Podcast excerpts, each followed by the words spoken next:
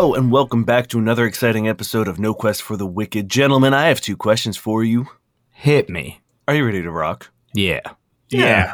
Yeah, More importantly, are you ready to roll? Yeah. I think so. I think so. Might be an inappropriate time, but I think we should get hats to fit the theme for this section. But Like You want us to get cowboy hats? Is that yeah, I think so. I know it's like an. I know Merrick's going through some shit right now. Let, let, let Merrick face the ghost from his past first, and then we'll yeah, talk I know. I'm just being like hats. Harry's just throwing out the hat suggestion. I really thought you meant this specific situation. You wanted like hats that were half burned. Thematic okay. hats. I was like, damn, Durrin. yeah, guys, come on. Speaking of half burned, Merrick, you are face to face. Well, I guess she's she's halfway across the room, but confronted with uh, a woman that you haven't seen in about a little over a year. A woman whose name used to be Doris Vane Grant, the wife of Sebastian Grant, the man that Asin killed the first night that you met him. But she seems to be now going by the name of Lady Emberheart, and she stands across the room looking at you, her eyes uh, quite literally burning with hatred and anger. Hello, Doris. I Merrick like sort of gets on his knees. With terrifying speed, shoots over to you, and she says, You will not say that name. All right, Doris died. I'm very much aware. I think it is quite interesting that you would return to a place in which you committed a very serious crime the murder of a Federation official and his wife in cold blood. I don't know if you you'll believe me, Lady Emberheart. I had no idea what was happening that night. I was young, I was naive, I was wrapped up in something that I had no idea what the scope would be. Do I have regrets? More than I can ever verbalize to you right now. If I was braver, I could have stepped in. If I was stronger, I could have fought Asin so we didn't burn the house down. I could have gone to the officials. I could have done so many different things, and it keeps me up at night, I promise. But I have done you the greatest sin that one can do to another. I tried to, insequentially, tried to steal your life and could not save either of you. And I repent. Whatever you need to do to me, so be it. She looks at you for a second. And with her this close, you can feel the heat off of her body. And it is intense. It is almost like you're standing out in the sun right now, despite the fact that you are in what is pretty much an industrial freezer. And you can see a, uh, a glow deep in her chest, and it is illuminating through the the white dress that she is currently wearing and you can see the the veins and the burns and her bones almost like you're she was she's being backlit for an x-ray or something and do you have mysticism Um, I do. roll me a mysticism check please Uh, 16. Lady Emberheart is dead. She is, in fact, undead. And you know that, considering the circumstances, she is a revenant. That was my guess, yeah. And she turns around and walks away from you. And she says, You and that man took everything from me. And while I drowned in my own blood on the floor of my home and watched the man I love bleed to death, while you burned me alive, made me realize one thing that in a moment's notice, your world can be burned. And with that sentiment, I decided that from then on, I would be the one who would burn the world. And you see the ice in the room beginning to melt. And the entire room begins shifting temperature to a almost comfortable like room temperature. And she turns back around, she says, "But I am a lady of industry, and I believe that we are in a unique position of opportunity. You know the man who killed me and my husband. I do. Your faces were burned into my mind. And then I saw you on TV. During the attack on the cube, I saw him and I saw you, and you were scared. Yes. That made me think that perhaps you weren't as complicit in the act as I originally thought. But that doesn't really matter because your DNA, Merrick, if I could give you some advice, the next time you commit high treason, don't throw up. Yeah, fair enough. I can place you at the scene of my husband's murder, and that puts you pretty squarely in my pocket. Well, I've already admitted that to Astrid. She stops for a second and looks at you confused, and the room now begins to get warm. And she says, Astrid knows what you did. Yes. I as soon as I realized what had happened, I I told her right away. Once again, I can, cannot be forgiven for just being a part of it, but I was had no idea what was happening. And on that night, something was set into motion that is now currently putting the whole system in a, a state of crisis.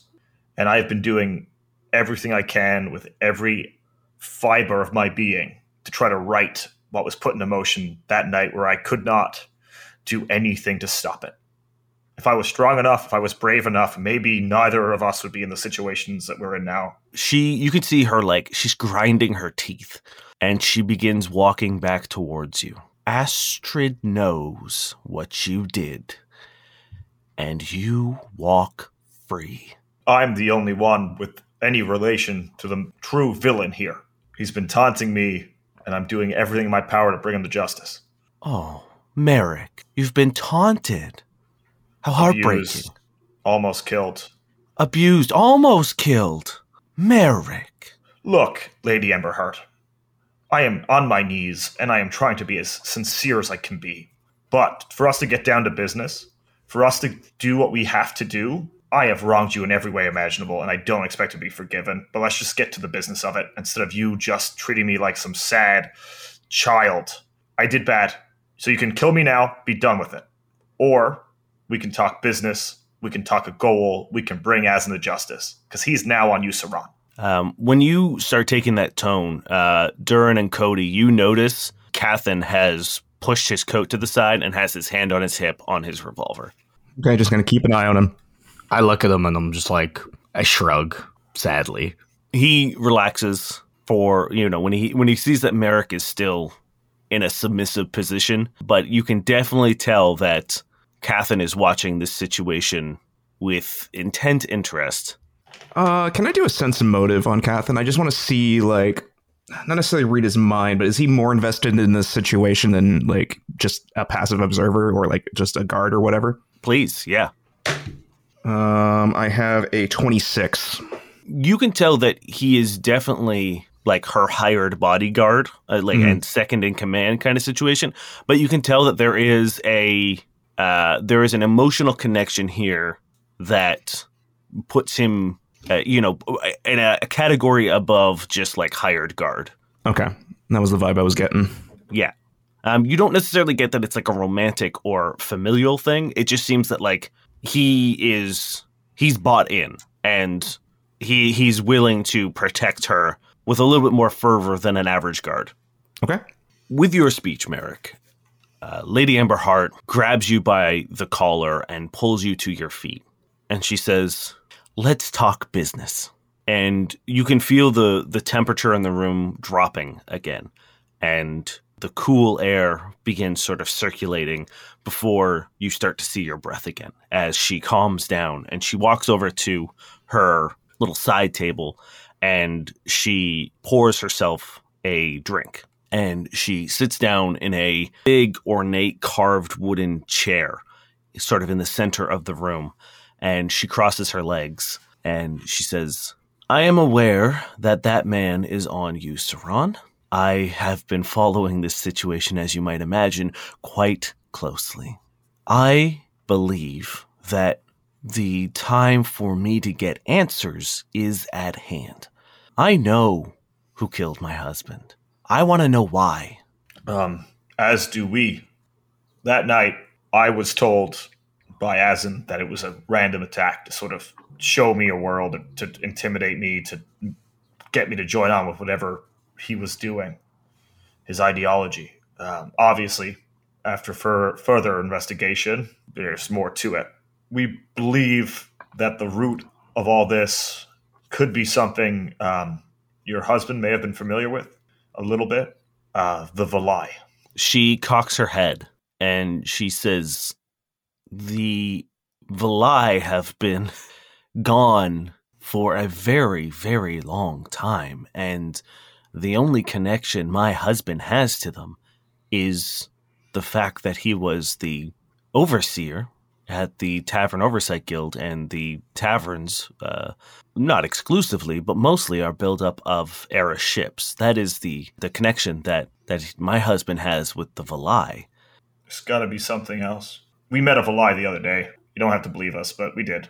Her face is uh, one of both interest and confusion and she just kind of has her eye her eyes are wide and her eyebrows are up just kind of trying to connect the dots. I would like you, and to make this official, and um, she nods to Cathin, who pulls out a little device and begins tapping on it. I would like to hire you as a tavern to investigate my husband's death, and I suppose mine. I would like to know why he was killed and who stood to benefit from his death. I am happy to answer any questions you might have about Sebastian, and together, maybe we can find a way to bring this. Sorry, would you. Azin is his name? Azin, yes. The name I know him by. Maybe we can bring him to justice. Yes. Um, all right. So, obviously, it wasn't a random attack. Sebastian, very important. A lot to do with the Oversight Guild, obviously. But what does anyone gain from taking him out of the picture?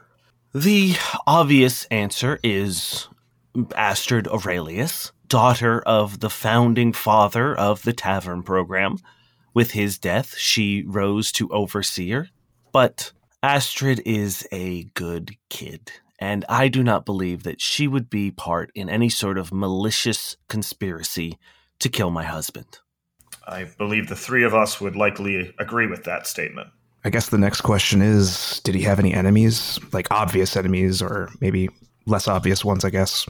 Sebastian had taken a special interest in Euceron. This is where he was born. He had a soft spot for it, and he made it a point of business to protect it. And in doing so, he made a fair number of corporations unhappy with him.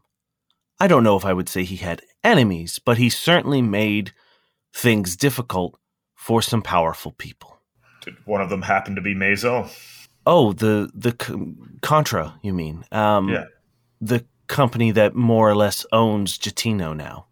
Ma'am, if I may, what what is it that they found under the ground that resulted in, in this boom? It was another vein of Iberium a very large one. Um, and Merrick, you know that sort of the reason that Gentino was settled in the first place was, and most of Euceron, is that there are veins of a, a unique metal called Iberium. And Azin explained to you what it was and what it is. But, uh, you know, I think Emberheart's going to tell you because um, she looks at the three of you and she says, Are you aware of what Iberium is? No. I was told once, but it was many moons. Um, you guys can roll uh, physical science if you have it to learn things. Bold of you to assume I have any skills, Dane. That's a five for Merrick. I did he not really take doesn't it. remember that conversation with Azin. She looks at your puzzled looks and she says, Iberium is one of the most precious metals in the verse, especially our system. It is incredibly versatile, incredibly durable. It can be worked like steel into lightweight and strong materials. Very popular among starships and weapons, construction, R&D, tech. There's no industry that doesn't benefit from the use of Iberium.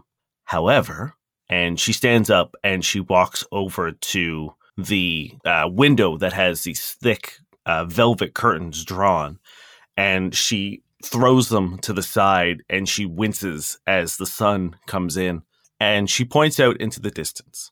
And in the distance, you see what Asin showed you on your first visit, Merrick, those large spires that have been driven into the ground. And she says, The problem with Iberium is that when it oxidizes, when it is exposed to air and uncovered from the earth, it becomes incredibly toxic and poisons the very earth we stand on.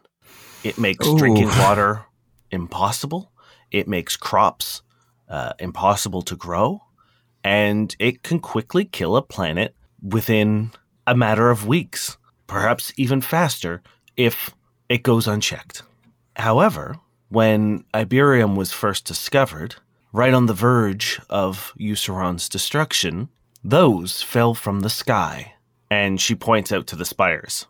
Wait, we we don't know where the spires came from. I'm gonna assume the Valai. Lady Emberheart cocks her head at that comment and she says, No, we aren't sure where the spikes came from. They simply arrived one day. And they now process the toxins that the Iberium seeps into our world and disperses them harmlessly. And you can see these like plumes of this sort of thin blue smoke coming out the top of these spires that are a uh, a fairly plain white that go up into these four exhausts that reach out the top. Almost, it looks almost like a, a tree. Just a clarifying question. More so, did they just simply appear, or did they crash from the sky? Type of deal. They quite literally fell from the heavens. Yes. Okay. Okay. Thank you. Was this metal the reason why your husband was so protective of Euceron? I'm. I would assume so. Yes. The day we arrived at Euceron, he told me we were on vacation, but he worked an awful lot. And the day we arrived, he went to a summit on the safety of Iberium. I don't know what he talked about. He did not really enjoy talking business with me, and I was happy to give him a release from it. He worked a lot. But that weekend, he seemed concerned. He was preoccupied. He was worried. And after that summit on the Iberium safety, he was distant. Can I, Dur- Durrin, Merrick, um, Yeah. the the Project Dahlia stuff? It mentioned a weird metal, right? think everything is about to start to come together. So the the holes in the knowledge that we've sort of been seeking for is a who is pulling Asin strings, or is he alone? So clearly, someone sent Asin here that night to do those deeds, and we don't know the, the reasoning for it. And we were just attacked by robots, by that scary android that it came from Contra. We assume. What's so strange is like Azens doesn't seem like the type to be like a pay to work kind of guy, you know? No, I, I'm assuming it's two people who sort of have something to gain from each other. I don't see it to be a, a servant relationship. Even the last time I spoke, Azim was going on with some kind of nonsense like he was some kind of savior. So, two people whose goals align with each other, or at least they did in that moment. So, we need to figure out more about this summit. Who was there, what they spoke about. Okay. Would it, would that type of thing be recorded, Merrick?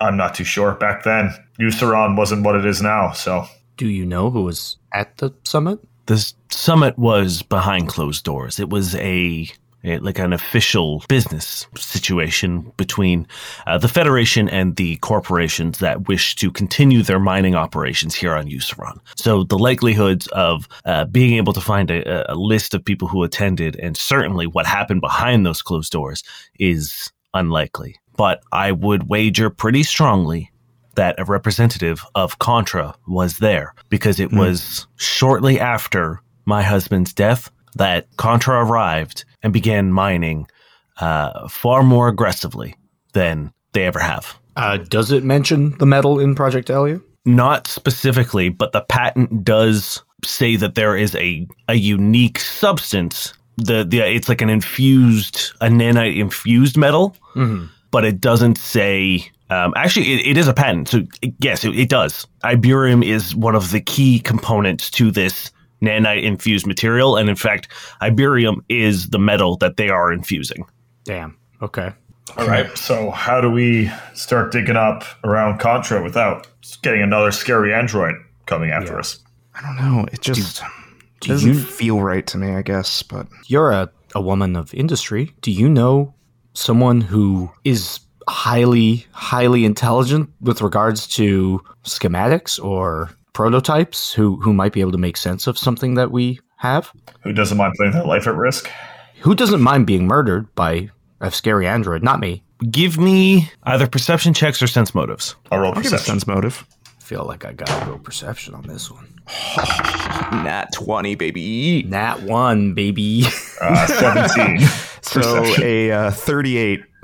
Okay, that's great. Uh, Cody, you think that for a second, you know how to decipher these schematics, and you just get lost in it. And it's like beautiful mind, where it's just like numbers and and equations are floating around your head, and none of it makes any sense to you.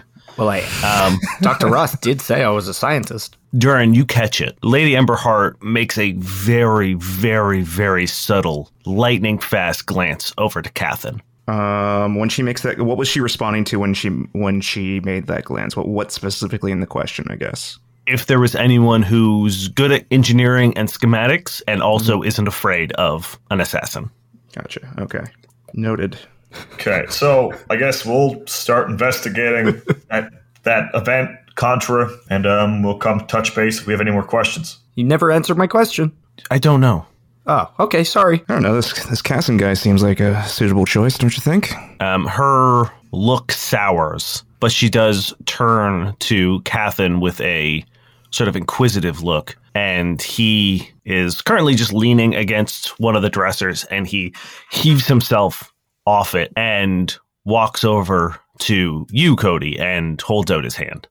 Wow, you're smart too. That's a point. Here you go. And he takes it and he flicks through it for a second and uh, he like you know is zooming in and takes a look at it and he twirls it around and hands it back to you and he says i mean contra definitely has a, a reason to be invested in iberium if this is what they're building. This thing is is is pretty heavy heavy duty tech and from what i can tell it's it's a, a life support system but the the benefits of it and this this infusion they're doing with Iberium allows it to adapt rapidly to whatever is being kept uh, supported in terms of, of shape and size. This thing can uh, get down to you know a, a about like a foot and a half to uh, 20 30 40 feet in size all at the you know the press of a button Other than that, it's just a life support system that can change That's- shape. that's what it seems like yeah That doesn't seem overly nefarious, but I know it is nefarious. Catherine, what's your background? Yeah, why are you so cool? It's not that cool. he looks at you and he just says, "I'm not really the one who's uh, getting interrogated right now, so That's I'm fair. not going to tell you." Okay. Mysterious. We like asking questions. We apologize. We can be aggressive. Because you didn't answer, you got a little cooler, and He winks and he just says, "That's the point." Okay. Um, we'll head back to Gentino. it's just fuck. I feel like there's a question we're not asking, but I don't. Can I talk to my friends for one second? In the corner? Sure. Hey guys, Yes, yeah, Cody. Yeah. should, should we ask if she has a way into the Ministry of Defense? Or are we keeping that secret?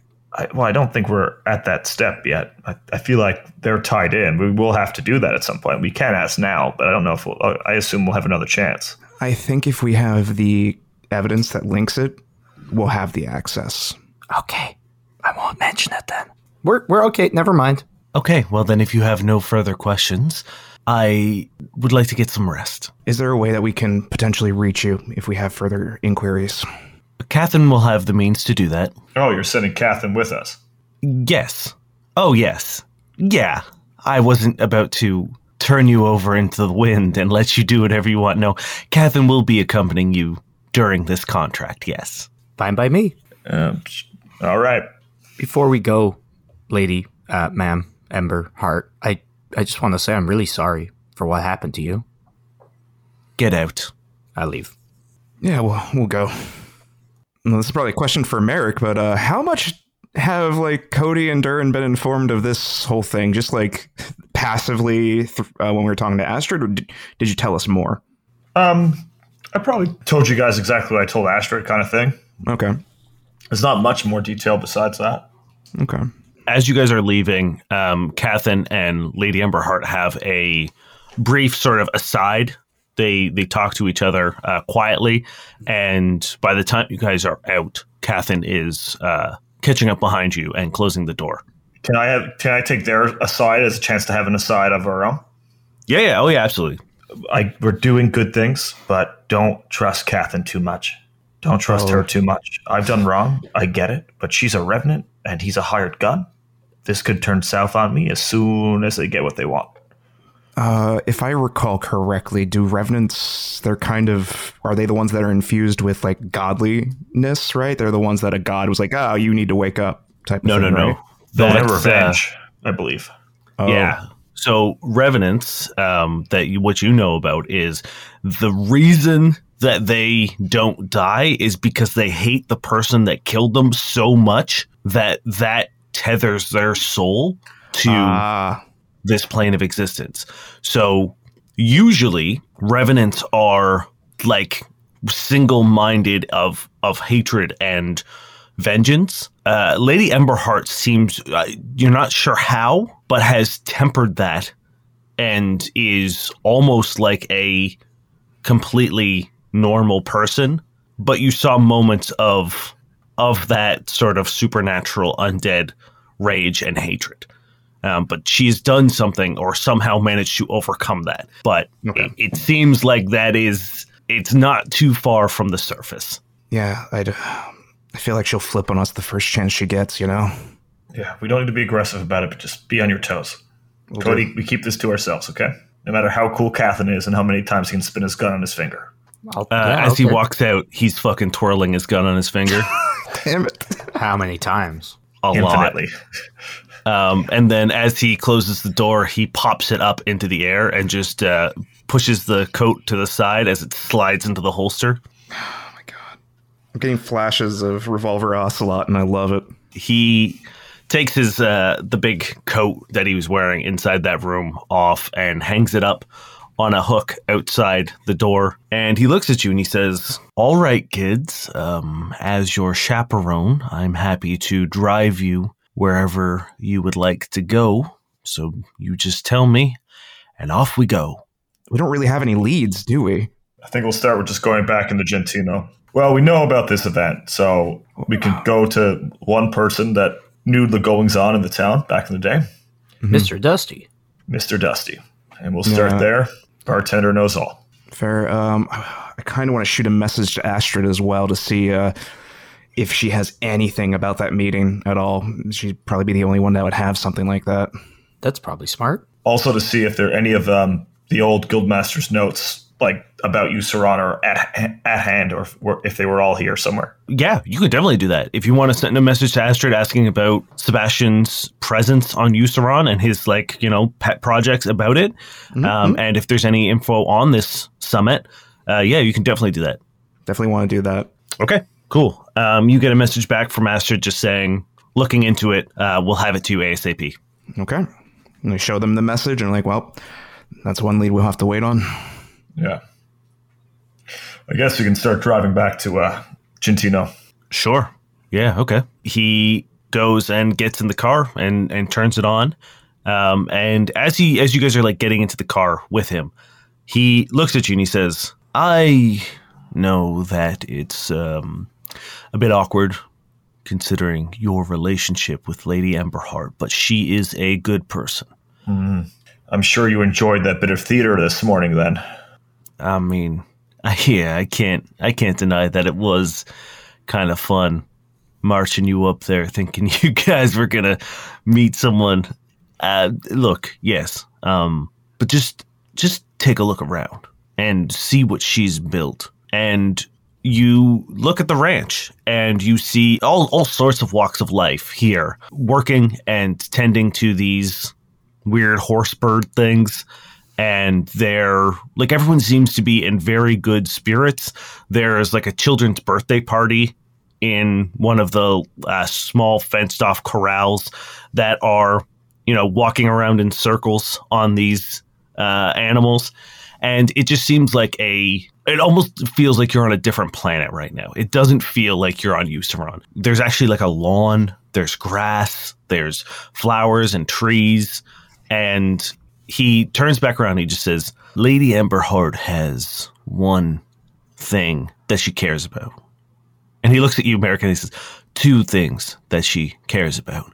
Fair enough. And one of them is justice for her husband and the other one is protecting Euceron. She has accepted that mantle, and that is the way that she honors her husband. She won't do anything that would put this place in danger. However, I I don't think she was kidding when she says she wants to be the person who burns the worlds. How could both of those things coexist? Well, there's clearly a, a fight of duality. Her new nature, that's just a part of who she is now, and her, her desire. Catherine, partner, you, mm-hmm. who, who are you to her? Who is she to you? It seems like there's more than just. At, you're not just hired, right? You speak with her with a certain fondness, I think. Gentino is where we're going, right? And he Gentino. turns the car over. That's a bad answer. In fact, it's not one. Yep. Yeah. Hmm. And he drives. Can we just do that? What? Just what? not answer things? I guess. Yeah. I'll remember that. yeah, yeah. You could, it's absolutely a thing. Yeah, you have you have three choices when someone asks you a question: tell the truth, tell a lie, or say nothing. I'm bad at the second one and the third one. We'll work on it, buddy. We'll work on it. Anyway, what? So we yeah. just yeah, we have to get to the bottom of this. Let's have that awkward long drive back to Argentina. just listening to some Euceron country music. he doesn't say anything for a, a pretty long time, but eventually he looks back over and he just says, If you're open to some suggestions, I'm as invested in, in getting to the bottom of this as you are. Uh, I, I'm happy to help in any way that I can. It's it's a dangerous option. I think you guys are on the right track in terms of chasing down this summit, at least what it we, it could be about. But um, I think you'd find some answers in the quarry as well. Uh, the corporations have offices in there, and if you want to know what they're up to, that would be a, a pretty good place to start, excuse the pun, digging around. Well, That's we'll, good. we'll do by day in Gentino, and then if we don't find anything, we'll go to the quarry at night. Yeah, I assume you don't mean a friendly daytime visit. I assume you mean a backdoor smash a window visit. Well, I mean, regardless, I, I yeah, I, people are working there 24 7, so it's going to be a task to get in regardless. Mm-hmm. But I'll leave it up to you how you want to approach it. Uh, Casson, I do have a question. You seem like a very capable man and all. Um, why, why now put you on this? Why, why weren't you given like this type of mission before to investigate said murder? Oh, oh, I have been. I've been working with Lady Emberheart since we met on this. Hmm. The extra key to the puzzle is the man who is there. And he points to Merrick. Don't point and drive. Just Eyes on the road. He also looks at you in the rearview mirror and says, Lady Emberheart is playing a very complex game of chess. She is building her influence and her clout and her wealth in order to get away with things that the average person couldn't do. It takes time to put the pieces into position so that when she has the information, she can strike efficiently. I will give you one warning, Cathin, about who we're dealing with here. Azin is like a child you give a chess set to, where they pick the horsey piece and say, This horsey can do whatever I want it to do. So, sure, she might be playing a game that plays by rules of her own, but Azin is a man who makes up his own, and the world seems to bend to his will. So, if we come across him, no matter what your personal gain is here, your your hatred for him as well, be careful. I appreciate the warning. As you guys are getting into Gentino, you see that there is a Ministry of Defense presence pretty pretty hot right now over the quarry. And there is uh, quite a bit of commotion with people trying to look into the quarry. And uh, Ministry of Defense uh, soldiers are sort of pushing them back and making a, a perimeter around. Well, that can't be good. No, Ministry of Defense usually indicate a pretty bad situation. He looks at you guys and he says, You want to check it out or Yeah. keep going? I, I think we need to see if something's happening. Yeah, there's too many coincidences right now. Let's check it out. Well, Sonoan Empire did show up yesterday, but let's go have a look to be safe. Speaking of that, we never really got to talk about the fact that they had those creatures from the from the sunken lab. We're missing a key component here. I think things are starting to come together, but they're they're they're the one that I don't get it. The Sonoan Empire this whole time has been present, but not obviously the villain, or you know, that's just so no, they are so obviously the villain that it doesn't make any sense. Are they Cadrigal's eyes? Is Cadrigal's eyes masquerading as Sononans? Are Sononans masquerading as Cadrigal's foot soldiers? What? It, it- Well, I still don't believe the Sonoan Empire killed our friends. Like, what do they have to gain from that? no, our friends are alive. You're right. Yeah, Catherine is just sort of like making the like, ooh face. Don't worry, they're all very capable. I'm sure they are, Cody. You know they are. You're friends with them too. Very capable. There's only so much capability that gets you out of a spaceship being attacked. There's nowhere to go unless you have a Valai show up, and But you just said they were fine. they're probably fine. We have no proof to say that they aren't fine. I'm having a hard day. Catherine looks at you and says, Didn't you say their spaceship just exploded? I say that's pretty evidence that they are not fine. No, they're fine. You Okay. you just don't know them. All right. And as you guys are walking, you see Vorak, who is currently sort of like barking orders and telling people to get out of the way and directing soldiers and yada yada. He gets on comms every now and then, but he catches you guys in the crowd and gives you like a little nod and waves you over. Hey, Catherine, what do you think about Vorak? I don't really care one way or the other. Hmm. Okay. Um, Officer Sergeant Vorak, I forget your title. My apologies. I believe it was Colonel, Commander. That's Commander. Very impressive. Gentlemen, how, how y'all doing? We're good. Vorak. We uh, just took a trip out to Emberheart Ranch just to catch the sights. After yesterday, we needed a change of pace. I can see that, Catherine. And Catherine, like, tips his hat to Vorak. Well, gentlemen, I would just like to, uh, I mean, this is a little gloating, this is a little bragging after uh, the, the service that you did for us. I was worried that you might think I wasn't doing my job. And he uh, brings you over to the edge of the quarry where you can look down and into it. And he points at a transport that has been landed in the center of the, the bottom of the quarry and you can see that the Ministry of Defense soldiers are loading uh, three Sononans into the back in handcuffs. And he says, We just uh, thwarted another attack from the Empire. Again, this was just me, you know, I, I quote unquote allowed a Sononan ship to, to land and pu- put a bunch of monsters into Gentino. So this is just my way of saying, you know, y- y'all did a great job, but I'm, I'm still keeping Euceron, safe.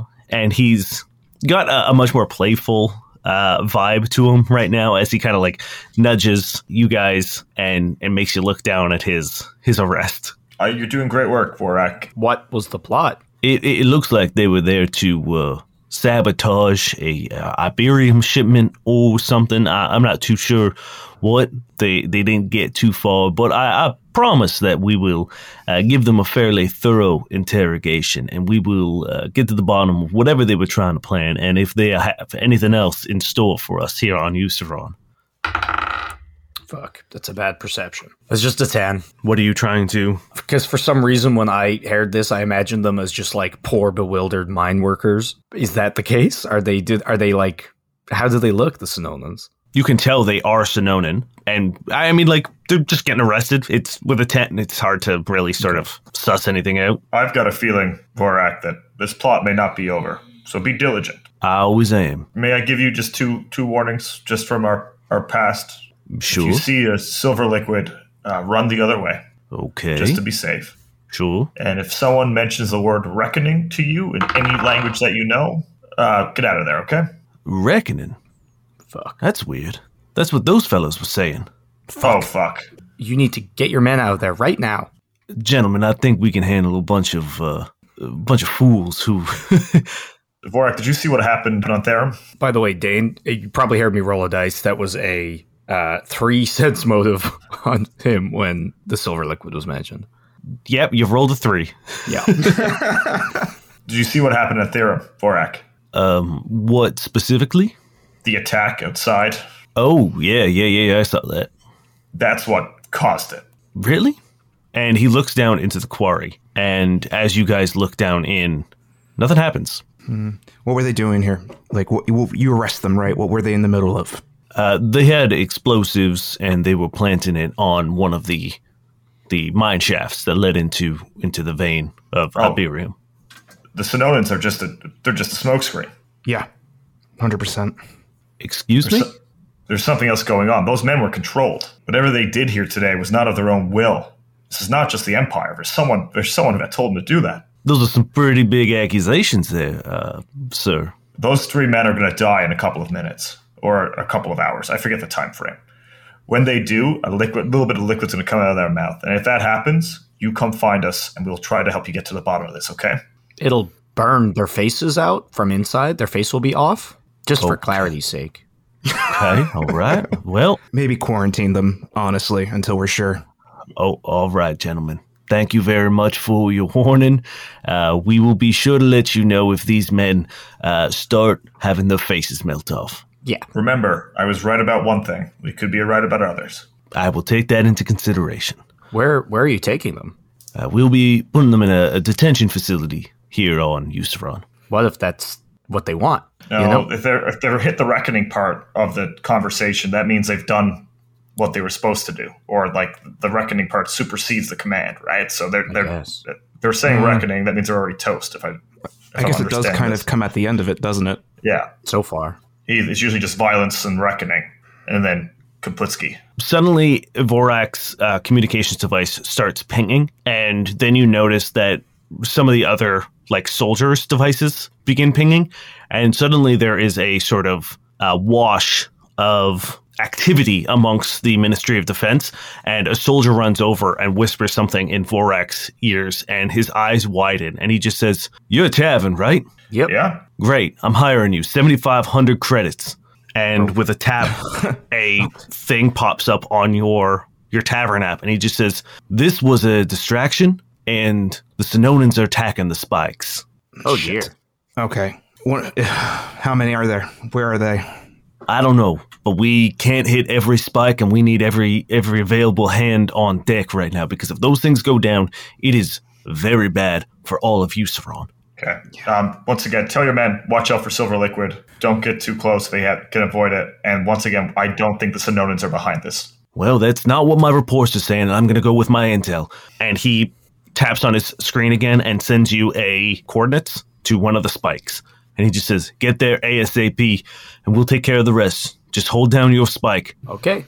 Catherine, it. hit it. Yeah, Catherine is running back to the car, and he hops over the door and into the driver's seat. And uh, as soon as you guys get in, he pulls like a, a 180 and begins driving off into the desert. Should we pick up Tom on the way? Make sure he doesn't exacerbate any more situations? I'm gonna throw this guy out of the car. Yeah, that's fair. Good point. Good point. You liking me didn't last long, did it? You make it difficult sometimes.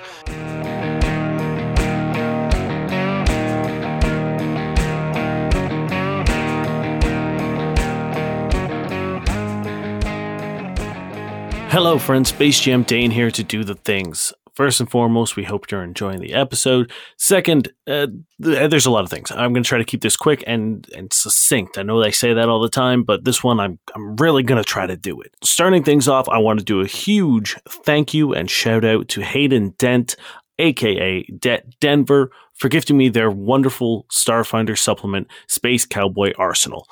It is so fucking cool, which is why I am using pretty much all of the weapons from it to arm my NPCs during this arc. You might have noticed that a lot of the weapons are fucking badass and fit a space western theme incredibly well. So if you are thinking of doing a space western in the Starfinder setting, or you just like the weapons because they're cool, and you should because they are, head on over to Starfinder Infinite and check out Hayden Dent's Space Cowboys Arsenal. I highly recommend it. It's a great little supplement with a lot of flavor. There's a link in the show notes for this episode, and you'll be supporting a really great member of our community. Speaking of our community. If you want to join the Discord, head on over to noquestcast.com, click the Discord link, and you'll be invited in and welcomed with warm, loving embraces from internet strangers. Of course, these are theoretical and metaphoric hugs. Real stranger hugs would probably be kind of scary. And if this episode is any indication, we love working with our community.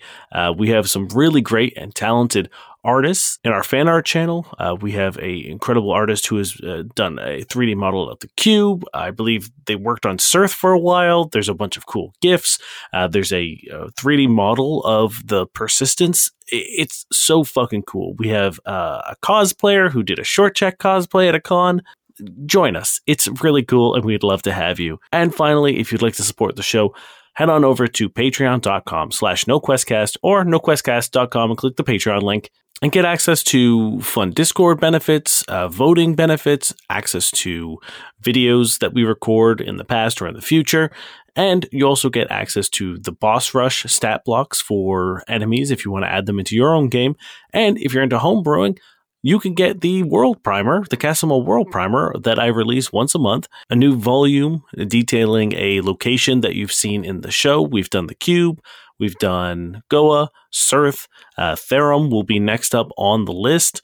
So if you want to add those places into your world, or if you're just interested in getting some ideas for homebrewing some stuff of your own, uh, these are great little supplements that help flesh out a world of your own design. And that's going to do it for this little break, friends. We hope you enjoy the rest of the episode, and we will see you in two weeks' time.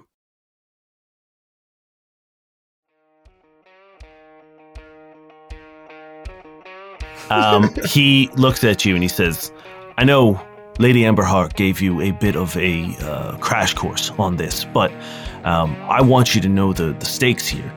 Uh, if these spikes go down, with the amount of Iberium that's currently exposed, Euceron doesn't stand a chance. We're not going to let that happen. Okay. And he is just gutting it. And everyone give me perception checks, please. Okay. Oh my god. If I could roll above a 5, that would be tight. Uh, that is an 11. Yeah, that's a 14. Uh, 31. I'm Thank kind you, of Durrin. rocking it today. Durrin. Yeah. In the distance, you see two small drones in the air flying towards you. Uh, I, I'll, I'll, nudge the lads and be like, uh, company. Uh, Catherine, are those Euceron drones? He looks and he just says, I don't think so, as a barrage of missiles come launching towards the car and he hits the handbrake and comes to a slide just before the, the missiles hit the ground and they explode in causing this huge crater in front of you guys. Um, and he manages to swerve around it thanks to your heads up. And he looks at you and he just says, I will make sure that we do not get hit. Uh, you make sure that those things don't hit us. All and by that, I mean shoot them out of the fucking sky. I'm already pulling my laser rifle out. All right, everyone, roll me some initiative. Hell yeah! Oh no, we found Merrick's weakness. Oh my god! There, there we go. The good rolls couldn't last forever. I still haven't rolled above a five today. Uh, that is ten total. Durrin, fourteen. Killing it. I rolled a two. I rolled a Merrick. three. Eighteen. Um, Merrick, you're gonna go first, as these three drones have like flown past you on their first strike and are now circling back around and uh, are now in chase with you guys. All right, all I can do is go into photon mode and shoot my laser pistol, which I haven't shot, I think, since episode one or two. is this still like a level one pistol? Oh yeah, I didn't buy. I haven't bought a ranged weapon since. Um, that's going to be a 16 to hit. Uh, that is not enough. No. All right, Merrick's for the first time in a while goes pew, and it goes off in the distance. Cathan looks over at you and he's like, What the sweet hell are you using? Can we switch or do you have a gun? he pulls out his sidearm and hands it to you.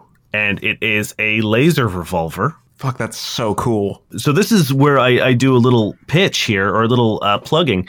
Um, one of our incredible community members, De- Denver, uh, otherwise known as uh, Hayden Dent, has written a uh, like a sci-fi Western weapons supplement for Starfinder, and I'm going to be pulling weapons from it. They're really fucking cool, and it just has so happened to fit the theme. So um, he hands you, Merrick. I'm so excited. Yeah, actually, this is this is really rad. You're going to be getting the Plasma Revolver Gunslinger. Um, so this does uh, 3d6 electricity and fire damage. Has a range of 80 feet. Uh, it has the critical effect of ricochet, which means that when you crit someone, the bullet ricochets off and deals 2d6 damage to someone within 20 feet. So cool. Uh, it has 20 charges and it uses three charges per shot. He hands you that and he just says, See, that's a gun. It is. I'll, I'll get him next time. Durrin, it's your turn. Um, yeah, I'm going to be using my sniper rifle because I'm assuming they're a little bit further away, and there's really no room to do my um my trick attacks. So hopefully, use the seat of the uh the the car, quote unquote, and um take aim. Okay. Um, I got a 25. Uh, yes. Hell yeah, nice, nice. It does 15 points of bludgeoning damage. Okay. Bludgeoning. It does say bludgeoning, yeah. Don't you have a laser? No, this is not a this is not a laser weapon. Hmm. Mainly, I, I have it this way because it can swap between uh, non-lethal and lethal if whatever I need. Ah. It is the drone's turn. They swoop in a little lower, and a small like chain gun descends from the bottom of them, and you hear like them starting to spin up with a like Oh no, evasive maneuvers, Catherine. a twenty three on you, Durrin. Okay, uh, yeah, that will definitely do it. It's a KAC. Oh wait, sorry. EAC or KAC? KAC. Oh, that's a no. Okay, uh, that is a twenty five on you, Cody. Uh, yep. Okay, Does the car give me cover? does not. No, you guys are in a convertible. That is 12 points of damage as the chain gun just begins like sweeping across the back seats. And that is a 33 for you, Merrick. Yeah, that would do it. Yeah, that would do it. Uh, and you take almost max damage. Uh, 15 points of damage. Here's your new gun, Ted. Uh, Cody, it's your turn. I look at Durrin. I'm like, we will we focus on one or divide and conquer? Focus on one. Okay. Uh, I'm going to miss. it's also it's another three, so uh, 15 to hit. Yeah, you clip it and it just like doesn't even move. It bounces off and it uh, course corrects for a second and then just keeps burning through its chain gun ammo. Oh God. Merrick, it's your turn. All right, Merrick is going to shoot at the one that Durrin has already hit Yeah, for a 21. that'll do it. This is much better, as he does 10 points of, of damage. Okay. Uh, that drone is starting to like wobble and smoke. Durrin, it's your turn. Yeah, yep. I'm just gonna keep taking aim and try to take out at least that one. Okay. Oh, 16 KAC. Not enough. Damn it. It's hard to get a shot with the three drones just like shooting the shit out of this car. And this one now begins wobbling. So you're trying to get your sights up in between bursts of fire. And it's just really, really hard to get a line on this guy. Yeah, I'm trying to see what else I can do. that one stays behind as the other two fly forward and get onto either side of the car and they're now flying sort of like in front and a laser beam emits between the two of them and then it begins they begin like flying back towards the car as if to like bisect it cody it's your turn I'm gonna take two shots, both at the two flying towards us, like one. each. okay yeah So left one. There we go. Uh, that's going to be a 24 EAC. yep I completely forgot about the two shot rule. Good call. Uh, so that's 21 points on the left one, fire damage if that matters. And then, oh, yes, uh, 23 on the right one. uh, to hit yes So that's going to be 16 points of damage. well you solved my drone laser puzzle because you needed to hit both of them to stop Oh, sick. the laser Hell yeah. as you take two quick shots at the ones the beam that they had going between them flickers and goes off and they begin sort of like spinning as they try to uh, reconnect but they're having trouble doing so. Merrick, it's your turn. I'm just gonna shoot one more. T- Actually, how far away are they from me, Dane? Uh, so the one at the back is like maybe 20, 30 feet away, and the ones uh, in front of you that were trying to laser beam you guys, uh, probably about like 20, 30 feet away. Awesome. I need them both to roll reflex checks, please. Okay. Uh, you're doing the two at the front? Yeah, Okay, so the first one got a 22, yeah, that, that does it. and the other one got an 18. Uh, they both pass, but they take half damage as uh, a supernova appears. So 25 damage in total, so they take 13 fire damage as Merrick snaps his fingers and a supernova goes off. Well, the one on the left explodes Hell yeah. and hits the ground with a, a another small explosion. The one on the right looks like it's barely hanging on. Finish the job. Uh, Durrin, it's your turn. Yeah, I'm gonna swap to my um, move action to swap to my laser pistol because it's a little bit closer, and I'm gonna hit the one on the right. Okay. I got a 24 EAC. Yep. Oh hell yeah! Oh max, max Yes. damage. Um, shit, math. Uh, 11 points of fire damage. That one is also done as it goes spiraling off. It sort of like splits in half, and one half goes one way, the other half goes the other way, uh, just as Catherine drives through it. Almost feel like feels like we're professionals. Almost. Almost. The middle one sort of retreats back a little bit and a little higher, and you see these two arms come out the side of it with three rockets. and uh, everyone has to give me reflex saves, please. Is the, is the car gonna take a reflex save? Uh, the car was going to take some damage, yes. Okay. Okay. You know, I, we'll, got a, I'll roll for Catherine. We'll see what he gets. Okay. I got a 20. Okay. We got a 12. I got a 25. And what did you get, uh, Merrick? Uh, 12. Okay. Merrick is the only one that fails. Well, Catherine as well. Uh, you take 18 points of fire damage as a rocket slams into the back of the car and it begins fishtailing a little bit. Cody, you're going to take half that. Mhm. And uh, Durrin, I guess you don't take any. I, I don't take shit, man. Yeah, you managed to drop down behind the back seat and take cover. I try, but I don't fit. There's only enough room for for a half rat. Kevin turns around and she's just like, This fucking thing is going to ruin my car. Uh, he looks at you, Merrick, and he just says, Hold the wheel. All right. Merrick holds the wheel with one of his forearms. Yeah, you got enough hands. Oh, as if it couldn't get any better. Just rolled a nat 20 for Catherine. Hell yeah. Of course. Oh yes. All nat, all Catherine rolls are nat 20s. He leans back over the seat and draws his rifle, which is a lightning storm repeater. Love that. And he pulls the lever once, and you hear a. And then he pulls it like three or four more times as you hear like the round inside the chamber beginning to crackle with electricity. And he's gonna do so much fucking damage. What's the critical effect, too? um, staggered, which won't apply Yeah, to this because it's. But also he did just. probably going to be dead. oh yeah, yeah, yeah, yeah, yeah, yeah, yeah, yeah. I mean, there's no need to roll this. He does a shit ton of damage as this arc of electricity comes peeling out of his gun as his bullet goes, hits the drone, and it just explodes with this uh, shower of sparks and electricity crackling all over the place. Um, and he slumps back down into the driver's seat, takes the wheel back, and he just says, "Well, that was fun. I guess they know that uh, we're coming." Well, yeah, that seems true. Nice gun. Where'd you get that? I need to go gun shopping here. Yeah, same. Um, he slides it back over his shoulder and he, or like rests it in his lap actually, and he just says, "Yeah, you're probably not going to get this one." Aw. Anyway, back to saving the world or whatever we're doing today. You see the spike in the distance that you are tasked to go protect, and uh, it's uh, about like two minutes away. As Catherine is just like flooring it. So you said it's a 10 minute rest away? Nope.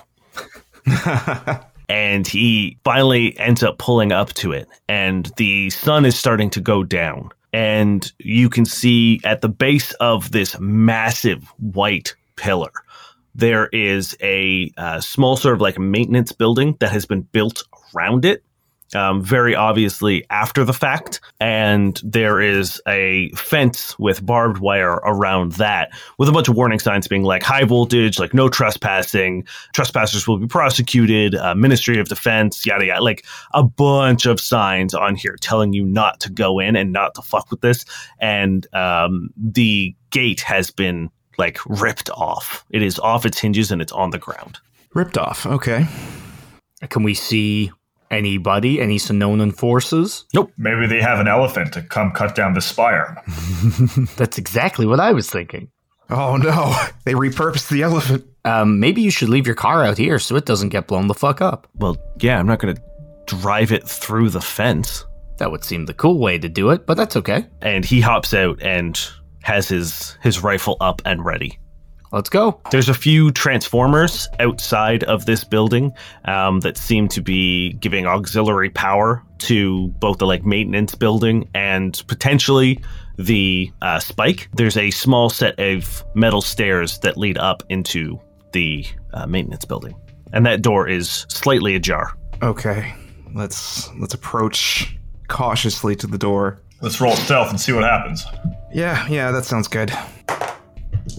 I got a 24 stealth. Oh, nice. Look at me. I'm learning. I got an 18. Thirty-three. Okay. Not too bad. Not too bad. Good spread. Good spread.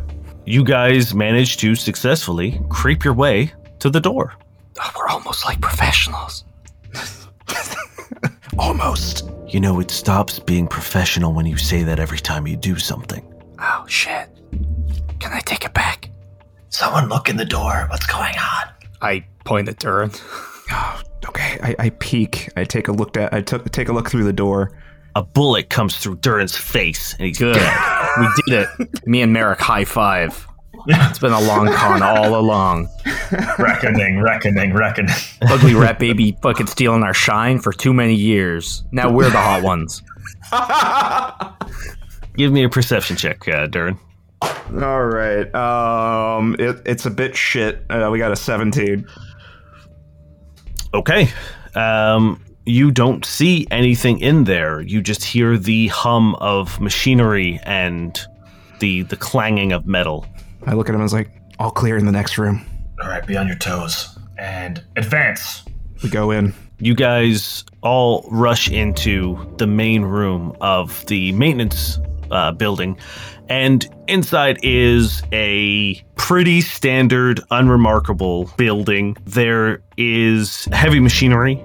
Uh, flanking the outside walls, um, while the more sensitive stuff are housed in the middle under a large metal staircase. Uh, there's valves and gauges attached to thick steel pipes that rise out of the center of the main floor, curving up and over to the second floor walkway that circles around the perimeter of the building and connects to a main console at the top of the stairs. The exposed spike exterior, which is like the whole back wall, it seems like the building has been built around the spike, and the back wall is the actual spike itself, um, or at least one of the walls attached to it. And there is a large hinged hatch that takes up most of what you can see of the the spike. And as you walk in, you hear a bloop bloop, and then seeming from nowhere, two bundles of dynamite get thrown at your feet. Everyone, roll me some reflex saves. That's a 19. That's a 15. I got, I got a natural twenty. You don't even need it. Uh, okay, that's not that exciting. Only ten points of fire damage. So I take five. Yep, you take five, and uh, Durrin, you take none. As two people appear on the base level, coming out of invisibility, you see two Sonoans, uh, once again wearing those sort of imperial robes, and they have a pickaxe over one shoulder, and they're holding sawed-off shotguns in the other hand. Everyone, roll me some initiative. Hell yeah! Seems like some pr- primitive weaponry for the Sonoan Empire. I rolled another natural twenty. Terry. I don't know. What's your total? Mine, uh, thirty-two. Okay. Uh, Terry who's gets to go three times before anybody else. Uh, I got a nine, so What'd you get, Merrick? Uh, 13. Okay. What's your dex? Uh, plus 2. Um, okay, Durrin, believe it or not, you are going to go first. Shocker. Um, well, I'm going to start with a classic. I'm going to activate my cloaking field and hide in plain sight. Okay. Um, 31 on my stealth. Uh, no one sees you. Hell yeah. That's my turn. Um, Merrick, it's your turn. All right, Merrick. So they're they're like a 30 foot movement away. I would say less, like 10 feet. Fantastic. Merrick's gonna go into photon mode, form his saber, and say, "Now I can get you on my terms." He's going to uh, roll an attack. Um, does an 18 hit KAC? Casey, no. All right, Merrick is still shaking. He's taking a lot of explosion damage. His ears are ringing, and uh, that's it for him. Okay, then it is their turn. Uh, the one who you moved up to is going to take a he like with a, a, a heave of his shoulder. He drops the his hand pick onto the ground and then just swings it up with as much force as he can. Uh, that is a twenty-five against KAC. That does it.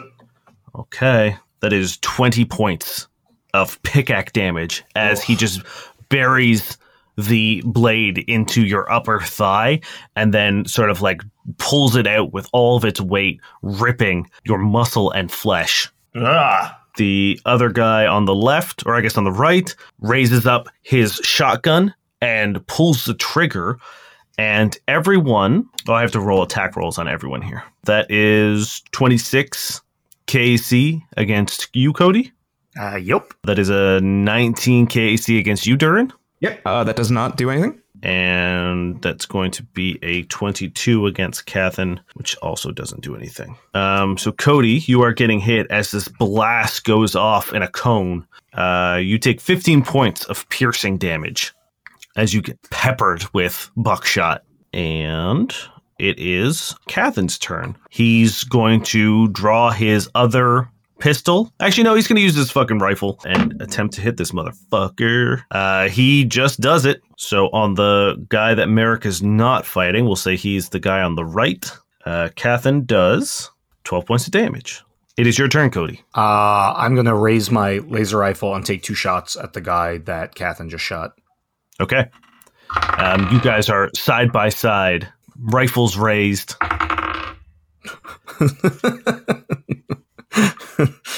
Well, that's an 11 followed by a nat 1, so I'm going to go ahead and assume both hit.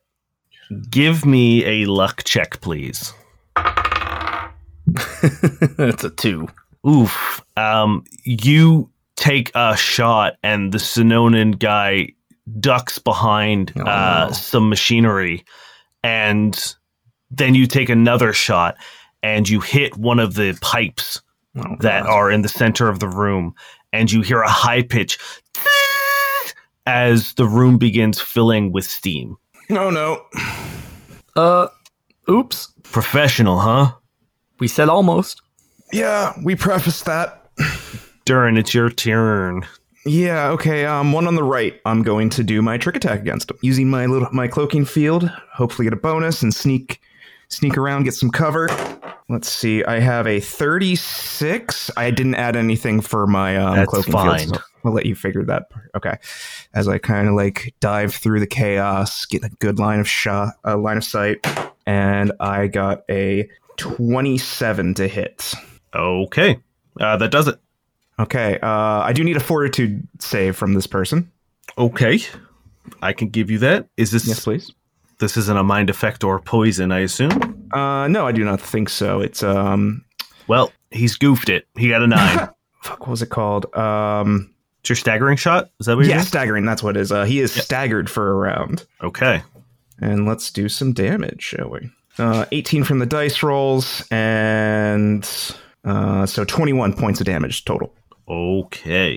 A lot of low ones, a lot of lows. You manage to Cody pushes this guy into cover, but he leaves himself completely exposed to you as you scoot around and you just have a clear line of sight on him and you clip him right in the upper shoulder and he goes "Yeah."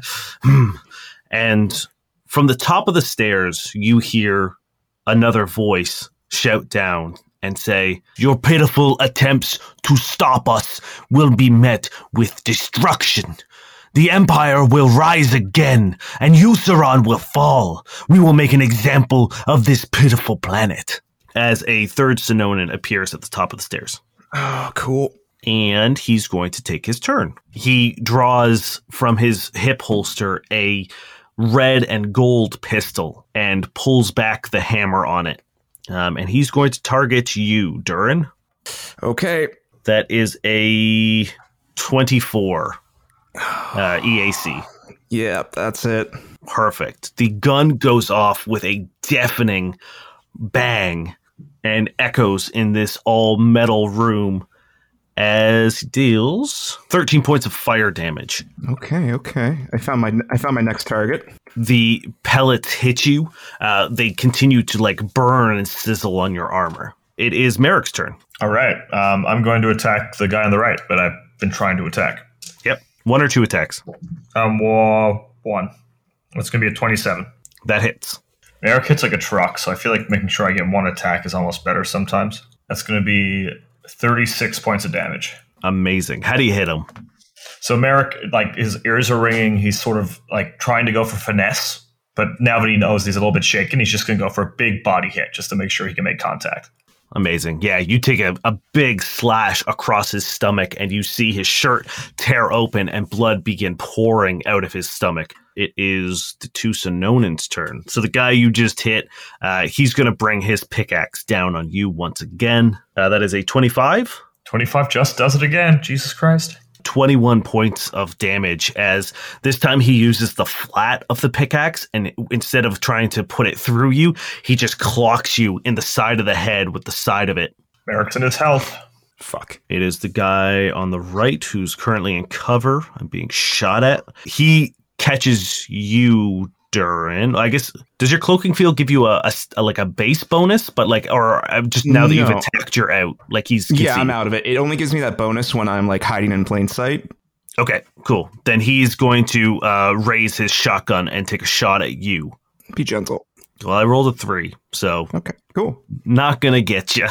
I'm good with that.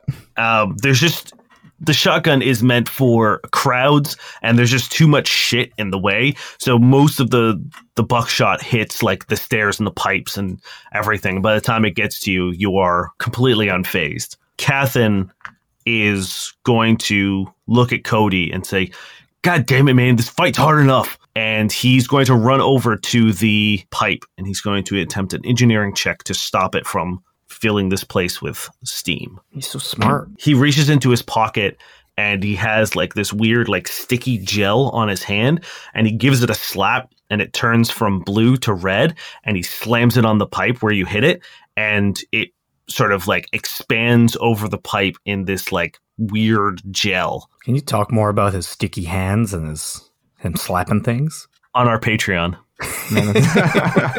It's a new secret tier. It sounds like a really super useful tool, to be honest. That Terry, that's not what we're talking about. Is it not? No. You don't want to talk about Cathin's useful tool? Mm, sorry, I'm gonna need a minute.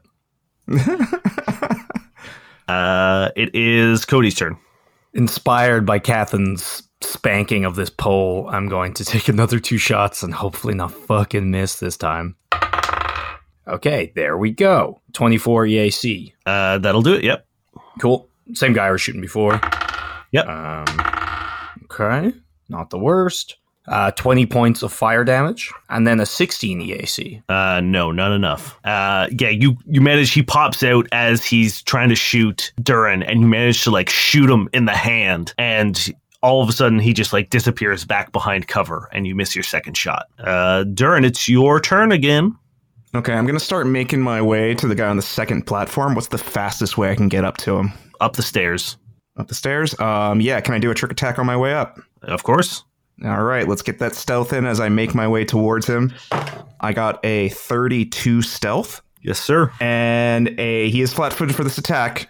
Before I preface my attack, uh, 17 versus EAC. Because he's flat-footed. Yes, you hit. Oh fuck yes. Let's see. I uh, I need a fortitude save. Okay, that's a thirteen. Oh, he's staggered. So I have, let's see, uh, 10 points of fire damage, and now my oh, 29 of that sweet, sweet precision damage. Mm. Mm, Damn. So you did thirty-nine points of damage there. Mm-hmm. Crazy. Sorry, sorry. Uh, that was a mess up. I, I I rolled one too many dice. It's a 21. 21 points of damage on that last bit. As he opens his mouth, you just clip him right in the gut, and just blood splatters on the console behind him. And he like doubles over for a second and almost falls down the stairs, but he grabs onto the railing and uh, looks at you as you appear in front of him. Mm-hmm. This little transpa- semi-transparent rat just run up, running up on his business. The two on the main floor look around and they're like, just let us do this. It doesn't concern you at all. The Empire will have a place for you Where's the place for us? in the glorious new world that we will build. But like, where though? Why? You're killing planets. Why would we trust that that would be a good place?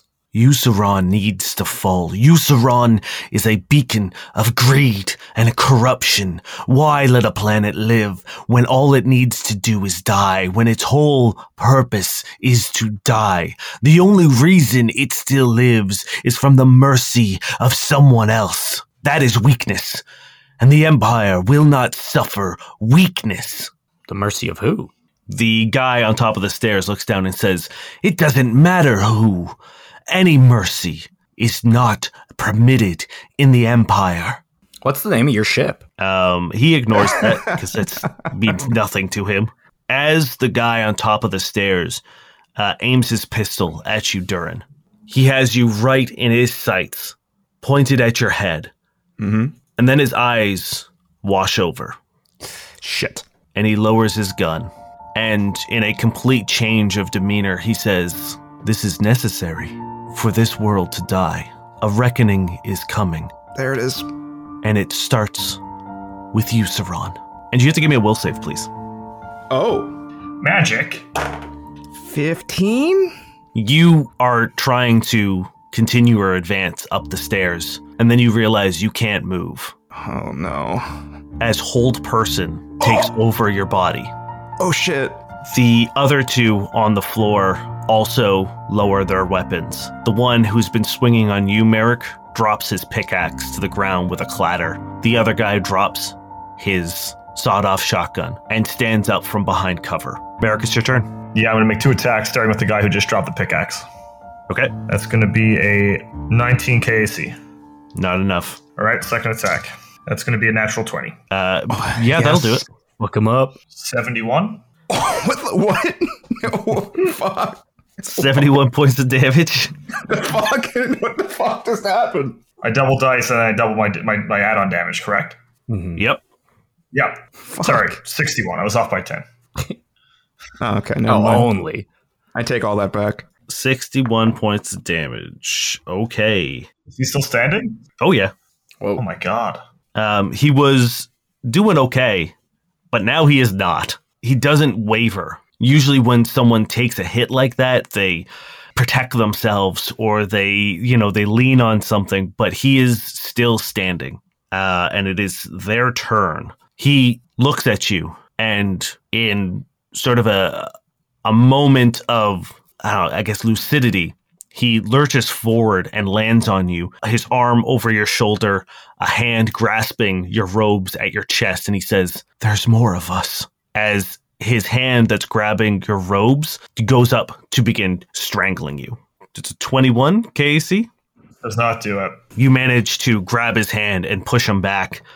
Uh, the guy who is currently or was uh, hiding under the stairs looks at you, Cody, and says, You talk of grand ideals, protecting a world. Oh, a planet will die. This planet is already dead.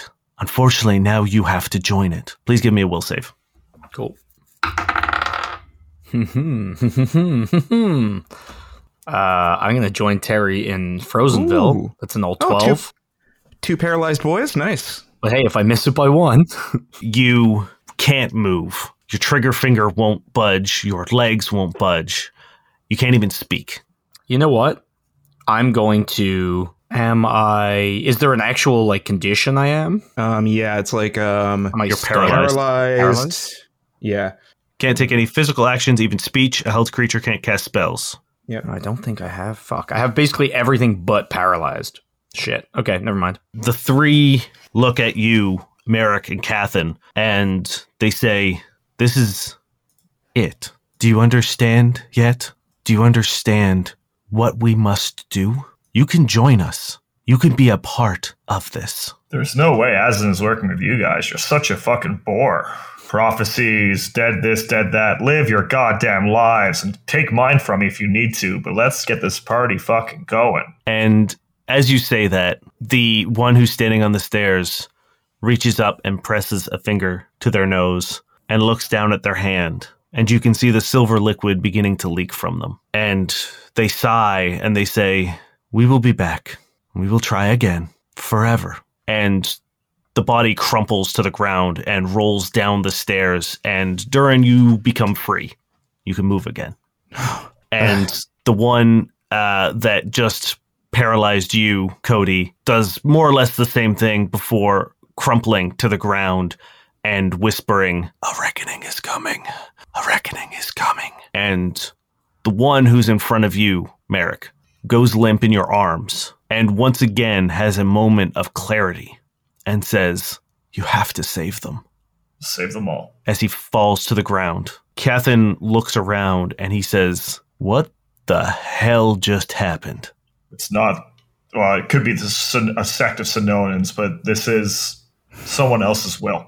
Something else's will. Remember what we said about silver liquid and people being controlled and burning faces? Yeah, that that's this. He looks around and slings his rifle over his shoulder and he just says, Okay, well, let's, I guess, check and make sure that they haven't tampered with the spike. And I, I, I, I don't know.